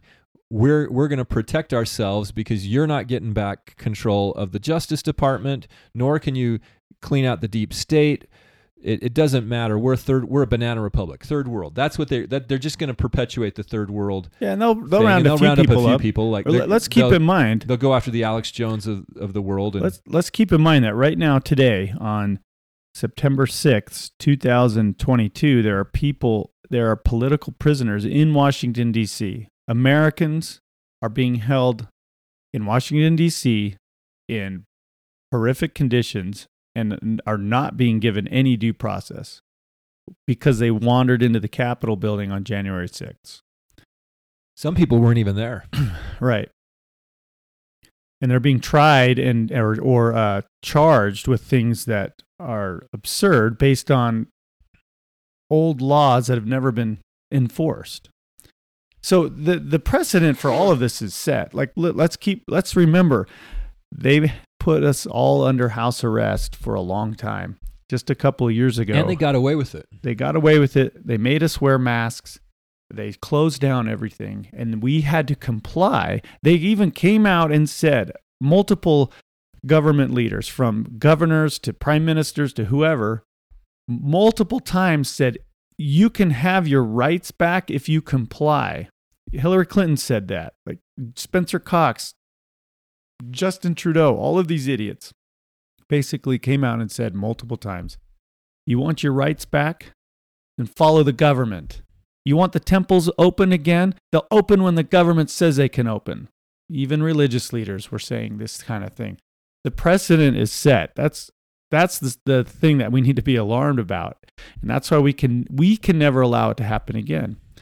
Because they did it and they got away with it. There's not been a single person held responsible for anything, any of the death and destruction that the lockdowns and the closures have caused. a lot of the school now we've it's fall school. Some of the some areas in the country are only now going back to full time regular school, After two years. and they're reporting that the learning loss is massive, and especially among poorer neighborhoods, poor kids. The learning loss is massive, and it's like they say their educators are baffled by it. It's like, what are you talking? we all, so many people said this is going to lead to massive harm. Right. And as usual, the kids get hurt the worst. Yeah, well, because we're living through the greatest child sacrifice in human history. Right. Well, I'm starting to shake my fist at the sky like Joe Biden, and we're going to beat the MAGA.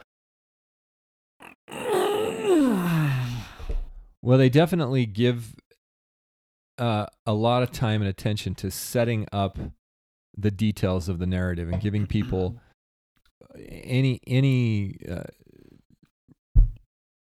they give all kinds of backstory and context to what's about to happen next, and they they've made it so that you're essentially you're not forced to, but people are who are watching social media or the cable news networks or whatever. They're getting the narrative. They're they're the men on the towers that uh, Amalickiah placed there to shout uh, vitriol against The against the, MAGAs are coming. The MAGAs.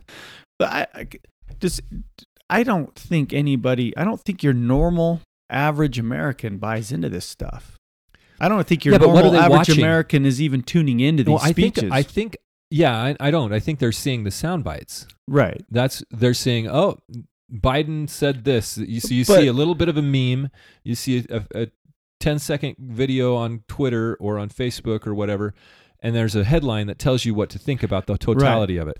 So that's why Biden's speech didn't have to be very long. But do you think, do you really think that just your average like Democrat voter hears Biden say something like the MAGA Republicans are domestic terrorists and a threat to our soul of the nation, a threat to democracy. Do you think they really buy into that? If if Trump 3 years ago had said the Obama Democrats are a threat to the soul of America and the, just plotting domestic terror over terrorists, terrorism, and they want to overthrow the government.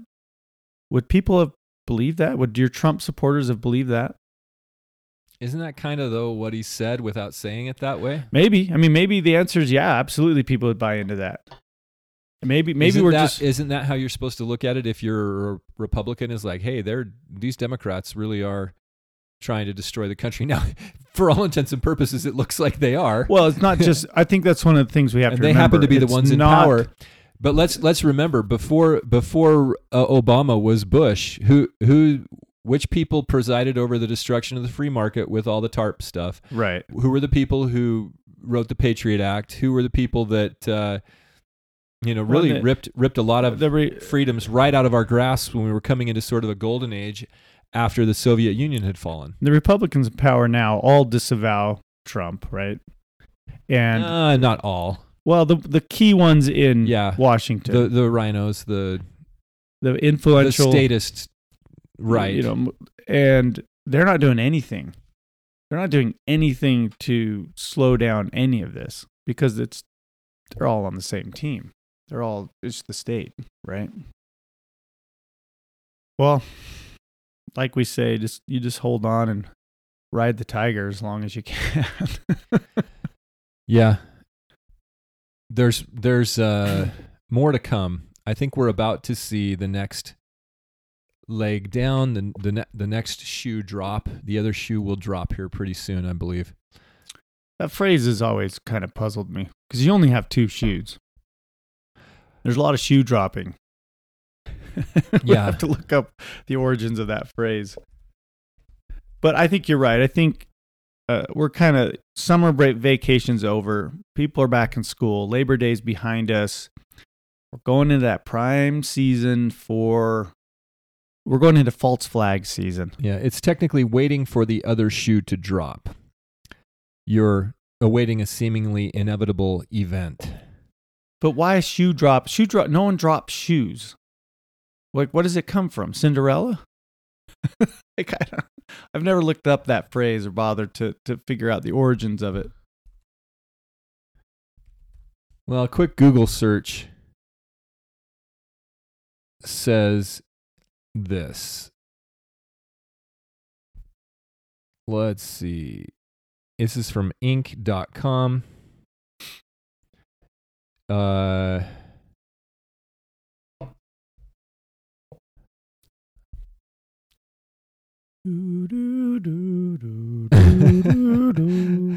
waiting for the other shoe to drop. It's number 16 on their list.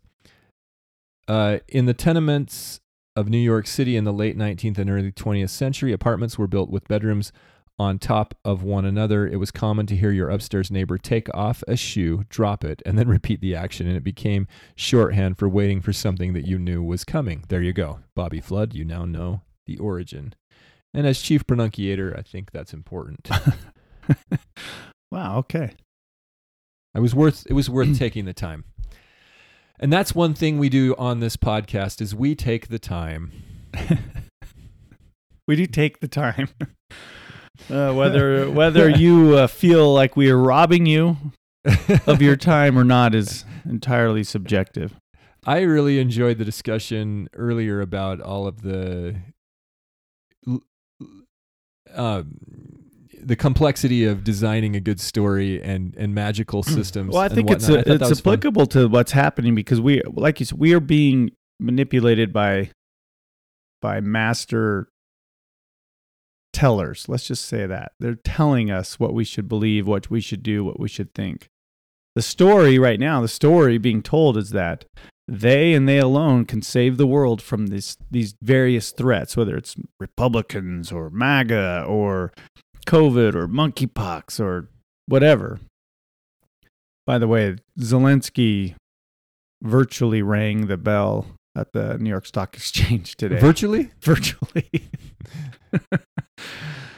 Uh, that, talk about a story. I, I saw a A story. story. There's a Ukrainian man who allegedly shot down a, a Russian fighter jet with his old makeshift beat up rifle.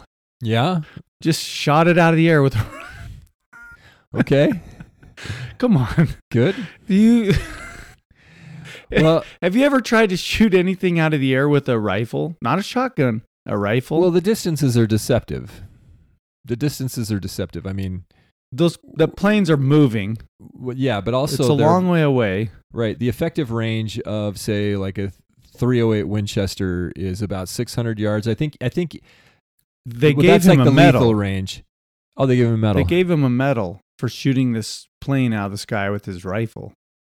okay, so I I, I might have just got that wrong. Did I say 300 yards? 600 yards roughly is a good lethal range for a a, a 308 Winchester. If you can kill something at about a thousand yards, that's a pretty dang good shot. Now the, the the issue is that the bullet drops a lot. It starts to lose energy. It still has momentum. You could you could essentially kill something, but if you're trying to shoot at something a mile away, you've got to lob that like like a guy with an old hunting rifle at a at an airplane that's a mile away in the sky. He's gonna or a half a mile. He's gonna have to lob it could it. be The- 15 feet away, and it, he's gonna most likely miss it. Well, he'd hit it. He wouldn't hit anything And vital. Even if he hit it, you're not gonna shoot a plane out of the sky with a single bullet from a rifle. unless you hit the self destruct button. Yeah, which they all have really big have. on on the bottom. But anyway, it's just another one of these things that we're these absurdities that we're supposed to believe. Well, I I think one one thing we've emphasized here, and I'll and I'll just make it perfectly plain, is that the narrative matters. It's It always does. It's excruciatingly important that there be a narrative that the public is consuming. The narrative is critical to moving the masses. And I, I saw a little bit of discussion over the weekend about mass formation psychosis. Remember we talked about that? Mm-hmm. and they they they brought up a nuance that I hadn't understood, which makes makes the whole discussion a little bit different. Uh, Dr. Malone, I guess, is working from the position that the public has developed a psychosis, sort of. We, we came to this conclusion the virus comes out and then we all scare ourselves into this psychosis requiring the vaccines or whatever And so the idea of a mass formation psychosis, which I didn't understand, and we gave this a little bit of attention several months ago, so I want to point it out. The idea is that it's sort of the fault of the public. And the discussion that I saw talking about the mass formation psychosis problem is that this is a narrative that is being foisted upon us. It's not the public coming to a mass psychosis, forming it simultaneously. This is a very intentional outcome caused by evil people. That's the point. That's why the mass formation psychosis idea is a little bit of a red herring. So I think that's an important point. I, and I think that I, I had never thought of uh, Dr. Malone's comments in that context when he, when he went on Rogan. And, and so when you see like Zuckerberg go on Rogan and say, well, yeah, we want to help out the FBI. So, you know, that's, that's all uh, purposeful narrative. That's all intended to create something in your mind that may or may not be true. And if we were to follow the rules of the Mind Virus podcast here, one of the rules is never believe anything coming out of the leftist corporate or statist media, right? It's Mhm. like it's all cooked. It's all either wrong or spun. It's some sort of a, a- appearance of truth that's been spun. But the purpose of it all is uh, to achieve the goals and the ends of this oligarchy. And so they may want you to believe something so they can get you to do something, but they also are involved in what we would call agitprop or agitation propaganda, which is just just to agitate you Well, that's Biden's Right. speech. Just just to agitate people. because agitated people are more likely to to take knee jerk action, right? right. They're going to do something when you get them to do it. When you when you finally introduce the trigger point, then they'll do it. Well, we'll see what these trigger points are. Well, Keep The- your head keep your head on a swivel over the next yeah, it's several clearly weeks. it's clearly being foisted upon us. And as I alluded to last time in the episode on uh, what did we call that? Nothing special. Nothing special. That's right. Somebody asked me what we talked about. They were like, "Why haven't you posted the podcast yet? Why haven't you posted it? We we have listeners out there that really want to hear this." I got like a I got a threatening email or a text from a listener that knows me. They're like, "Where is the freaking podcast?" Well, we had a little. Uh, I had a problem with my email. Talk about time travel. yeah, it, my computer that I do this stuff on stopped progressing the date. And so I sent it off to Jordan. And the computer, and therefore the email program, thought it was like several weeks ago. And so the email was buried. right. It was way up on my list. I thought it was you know days old. Yeah, it's weird. I I, uh, I didn't see it come in. I don't I don't know how that happened. I restarted the computer and the date updated itself. Oh, that's nice. and uh but uh it was bizarre like i was it's like the computer was trapped in a time space continuum where it was permanently august 20th or something Yeah, I'm not sure how much we should advertise this podcast because it's so good apparently that these listeners are getting out the pitchforks and torches if we don't like get it get it up on Tuesday by a certain point in time. And so I was a little worried uh, for a little while except then I realized this friend lives out of state, so they'd have to like drive many hours to come and yeah get me to put the podcast well, they up. could just swat you oh, that's right. I've just given him a terrible idea haven't i You better edit that out. he could just swat the flies or something But yeah, so so we have people that care about us getting this podcast out. It's important, and the reason that was named nothing special was because they asked, "Well, when's it coming out? What's it about?" And I'm like, "I don't know. Bobby's Bobby's going to get it to me eventually. We already had many hours previously. well, what's it about? Well, well, nothing special. So that's that's why we titled it "Nothing Special." And uh, of course, in that episode, we were talking about the breakaway society and the UFOs, and so I'm I'm more and more. I, I was alluding to the idea that I am more and more inclined to think that there are big. You know, we've joked about alien invasion. We've joked about that. Uh, we we posted a link to the Corona Circus's Journal from the Future, which was really interesting. Right. Where in that it sort of ends with a Maitreya antichrist type of a, uh religious figure. They bring the world together to to worship a a savior type of a figure. And I I think that we could literally be heading for that type of a suddenly out of this gradually Mhm. uh, this this time period of gradually we could be heading for something on that level and not be able to fathom the the possibility because we just don't understand how advanced their and how intentional their narrative is, their messaging, and how how uh, significant the technology is. And so, just throw that out there right here at the end of the podcast. It's something that is unfatha, unfatha, fathoma. It's hard to fathom, as uh, Megamind says. Well, like I often say, what a time to be alive. we got to try to take things as they are and, and maintain a maintain a positive outlook as best you can, and uh, you know, eat meat, lift weights, shoot guns, or whatever your equivalent to that is. But prepare yourself, prepare your heart and your mind, prepare your family, and uh, what a time to be alive. Yeah. Any last words for the week? Uh, no, I my last words are I want to talk more about these esoteric symbolic stories. I, you know, listeners chime in, let us know if that's what you want us to do or you like the current events stuff because Harry Potter would be fun. I think that is that is really interesting. The Daily Prophet, the propaganda newspaper in Harry Potter is so germane to today's world the Daily Prophet. I mean, how how and and the Dolores Umbridge character, right? Yeah. I mean, But then just the We're living uh, in this. But then the whole idea that there's this secret society that is trying to manipulate an unknowing public because the Muggle society is also being manipulated and victimized by the the Death Eaters. Right, but but the wizards are and, and the wizards are oblivious to it. Right. A lot of and them they are. and they uh, they act like everything's normal when the Dark Lord has already returned and taken over the Ministry of Magic. Is that analogous to modern day? Is that analogous to what's going on right now? You have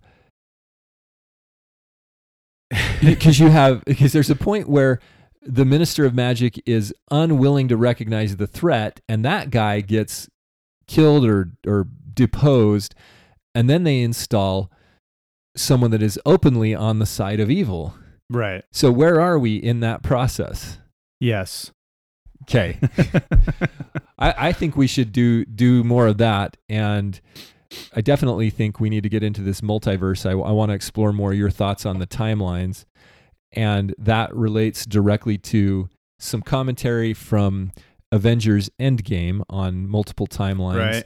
And where the Marvel universe went with it. I have my theory as to what the multiverse really is. I don't think uh, I you know, I I, I know that we are caught in time and that when we exit this sphere and get back into the real world that we will view time differently. That's one thing that is very clear from all of the material that I've studied and my gut inclination, right? The the the experiences that I've had seem to point to that idea. There's a passage in Doctrine and Covenants talking about God where he exists is like a sea of glass and all things are before him past present and future right so we don't we don't understand what it's like to be outside of the time space that we're in and yet still progressing right Mhm. still moving forward in in uh, your pursuit pursuit of godliness so so there's a nuance there that I think we just don't fathom and uh, it doesn't mean that everybody is already God and simultaneously not but there there is progression and there is loyalty and there's disloyalty and stuff like that. So that that's that's something that has to be factored into it. But uh, I think exploring those ideas of timelines and the multiverse and you know time travel or all all those other things is really interesting. And the Doctor Strange movie it's the multiverse of madness. It's got it's chock full, chock full of stuff. I know. I need to watch they're it. trying to tell us. And, ju- and and it can be juxtaposed against the Harry Potter universe because again, Harry Potter was all written before or uh, roughly before. When when did the book uh what was the last book? The Deathly Hallows. I think the series was like 97 to 05 or something like that. Let's see. The Deathly Hallows was published July 2007. So okay. So my contention here, my assertion, I'm asserting something here is that although there are some people that disagree, the age of Pisces, we're going to officially call it ended as of 2012. Okay. we are. Now, Okay. it, if you get into astronomical observation, you want to go watch the the constellations on the night of the vernal equinox, so the spring equinox. Maybe you would argue that we're still in still in Pisces, but remember, most of Pisces has disappeared. There are some people that would say we still have a couple hundred years left of Pisces. It's it's all if you're talking about cosmic energies, it's all the point of the observer matters a lot, right? Okay, it, it's not like the textbook matters. It's what you see in the sky that matters, right? Okay, is it, am, I, am I making sense? Because the sky is the only thing that the humans can't fiddle with, or can they? with the Starlink satellites up there. right. So, anyway, the constellations have been there since time immemorial. They tell the story that can't be changed. So, the question is when do we really switch from Pisces from Pisces to Aquarius? And I'm going to say that I think that the age of Pisces ends 2012 because that's roughly where a lot of the ancient societies see it ending. There are also some indications that there's a window between you know the 1970s and 2030 2040 so whatever it is we're in it we're not it's not i think it's happening and it's not something that will uh, extend into future generations i think the people living today and this is said in the scriptures from time to time this is just me thinking speculating okay not a prophecy just saying there are people in this generation this literally alive today that are going to see some of the most amazing events in the history of this world. Well, the Harry Potter narrative is sort of the pinnacle of storytelling for the the previous age. And I think you what you see is a lot of those who would like to own the new age that would like to take because they know this is a time where there's where there's a lot of shifting energy, shift uh, shifting possibilities, a time of change and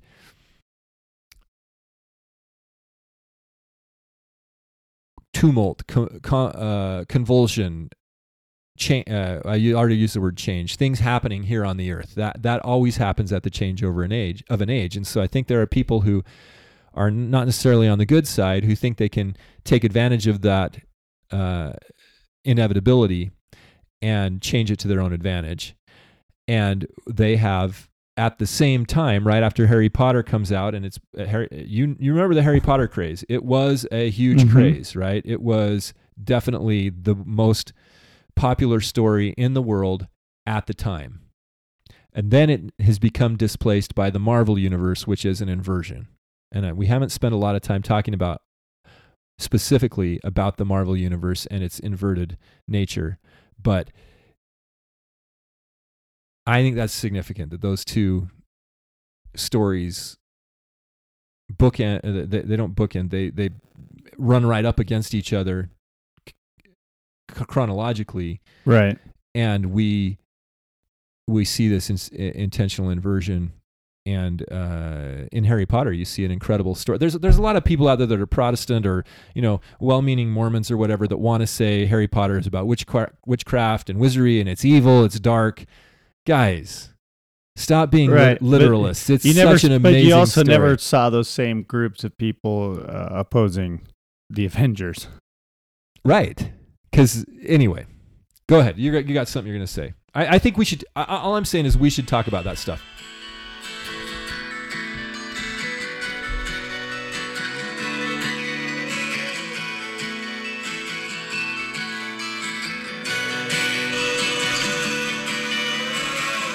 Long intro.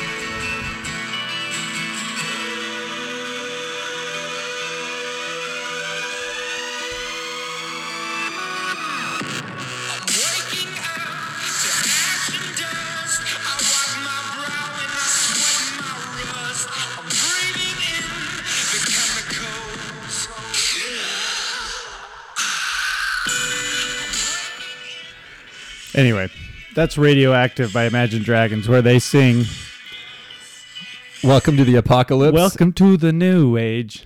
to the new age. Welcome to the New Age. Unfortunately, it's clear down the song, and well, I just sang it as good as they do. So, Welcome to the new age.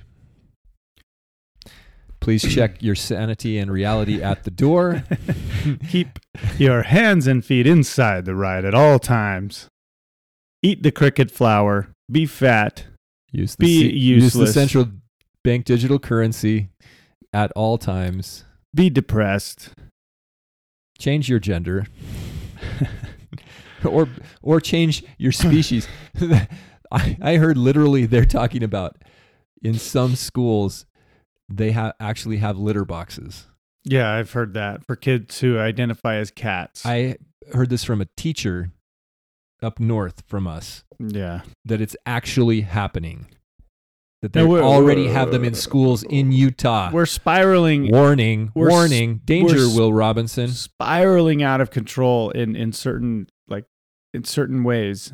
Like, like yes, there's the the macro like the big picture economy and all of that, but then you have all of this this these psychological warfare that is killing the minds of a lot of young people. It's I saw one the other day where this girl lives her life like as if she's a wolf. I mean, If that's true that there are litter boxes in Salt Lake area schools, uh, just consider the depravity of that. I mean, did they actually have the kids use them? I think that's the whole point. Are they in the bathrooms? I don't know. Or are they just in the corner of the classroom and some kid goes over there and, and, and drops That's what I'm saying. Just think of the depravity. Where, what do you put it? One in the girls' bathroom or the boys' bathroom? Do you even have girls and boys' bathrooms anymore? What Right. What is going on? But then a normal kid walks into the bathroom and there's just a, a litter box with poop in it. Like, it's depravity. you got to stop. We have to stop, people. You cannot, you cannot continue to, uh, to feed this beast.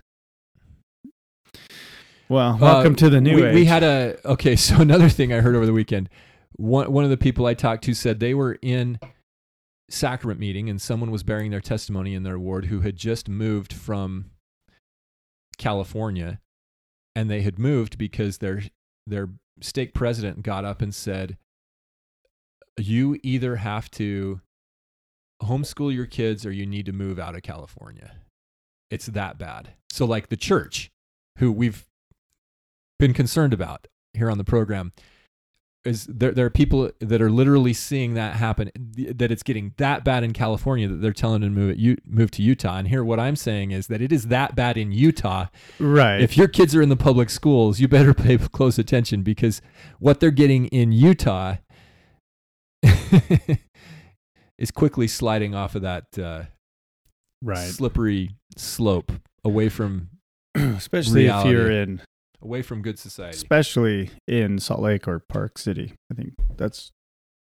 But Yeah, but this isn't- but but this wasn't like Park City- I know, but it's not. It's Salt not. Lake Valley It's not far behind. yeah The rest of the the state is not far behind. The- This state is becoming. Um, uh, it'll be a.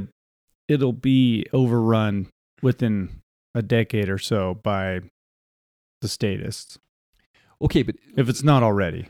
What, what I I wonder, you know, I wonder about needing to move out of the state because you have. Look at the people that run this state. Oh, I do. I know you do.